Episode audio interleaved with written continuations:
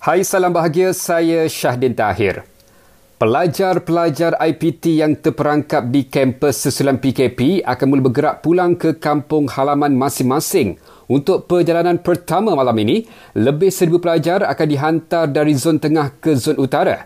Menurut Menteri Pertahanan, hanya seorang individu sahaja dibenarkan mengambil pelajar di drop point.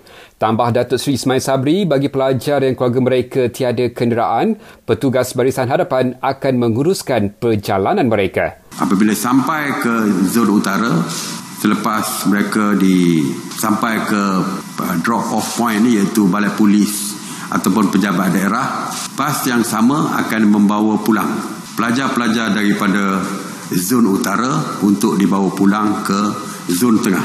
Jadi bas yang sama. Dan sebelum bas itu berlepas, bas tersebut akan disanitasi. Sama ada sebelum ke utara dan juga sebelum bas bergerak ke kawasan zon tengah. Dalam perkembangan lain, Datuk Seri Ismail menambah pusat dan negara kekurangan bekalan darah sebanyak 33% sejak PKP dilaksanakan.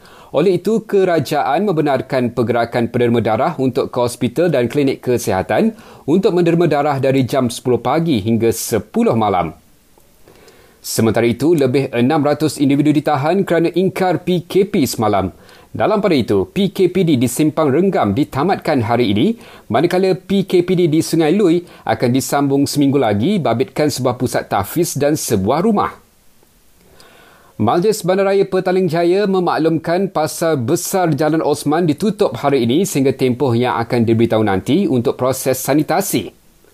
Dan akhir sekali ini peringatan untuk anda kerap cuci tangan, amalkan penjarakan sosial dan duduk di rumah.